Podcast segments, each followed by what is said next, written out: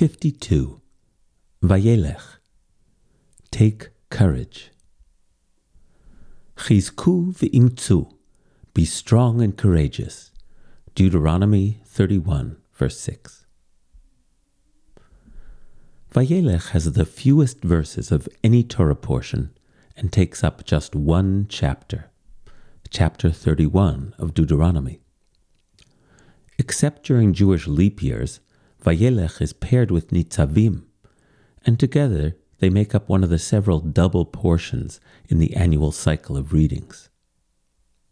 Between the fact that Nitzavim overshadows Vayelech with some of the most famous rhetoric of the entire Torah, Moses' exhortation to us to choose life, and the fact that Vayelech is always read just before or after Rosh Hashanah, Vayelech rarely gets much attention but it merits a close reading. Vayelech opens with Moses announcing to the children of Israel that his death is imminent. I am now a hundred and twenty years old, and I am no longer able to be active. Yodhevave has told me, You shall not go across yonder Jordan. Deuteronomy 31, verse 2. Moses reminds them that it is now Joshua who will lead them into the promised land. I have learned that in any given passage, the Torah makes its theme clear through the repetition of key words and phrases.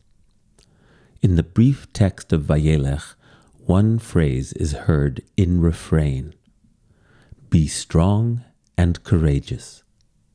First, from Moses to the children of Israel. Be strong and courageous. Be not in fear or dread of your enemies as you take possession of the promised land.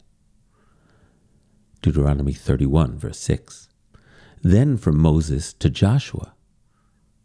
Then Moses called Joshua and said to him in the sight of all Israel, Be strong and courageous, for it is you who shall go with this people into the land that Yudhevave swore to their ancestors to give them. Yudhevave will be with you. Yudhevave will not fail you or forsake you. Fear not and be not dismayed. Chapter 31, verses 7 to 8. And then, as if in crescendo, Yudhevave charges Joshua directly Be strong and courageous, for you shall bring the children of Israel into the land that I promised them on oath and I will be with you. Chapter 31, verse 23. In the literary structure of Deuteronomy, this theme at the end of Moses' oration evokes the book's very beginning. The book of Deuteronomy is Moses' recounting of all the events that have befallen the children of Israel over the past 40 years of wandering. He is speaking to a new generation born in the wilderness, which has not known slavery nor seen the miracles of liberation from slavery or the revelation at Mount Sinai. Knowing that he himself will soon be gone, Moses must impart the sacred history and purpose that have guided the children of Israel thus far, so that they might carry it on after Moses passes away. Curiously, Moses does not begin by telling the story of the Exodus or Mount Sinai. Instead, he recounts the story of the twelve scouts who reconnoitered the Promised Land 39 years earlier. Upon their return, despite reporting positively on the bounty of the land they had explored, ten of the scouts were terrified by the strength and size of the land's inhabitants. And upon hearing this, the children of Israel's hearts melted away, and they demanded to return to Egypt.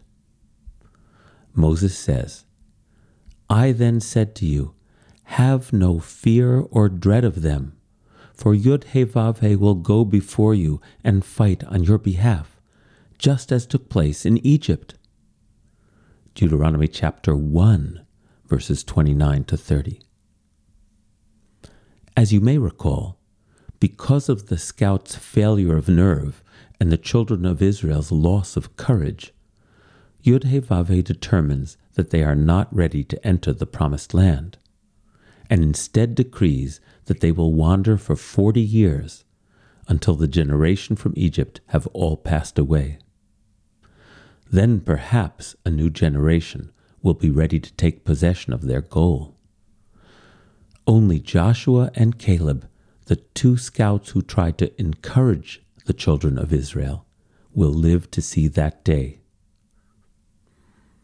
As the children of Israel stand on the far side of the Jordan, knowing that the only leader they have ever known will not be crossing over with them, this is the central message that Moses wants them to hear.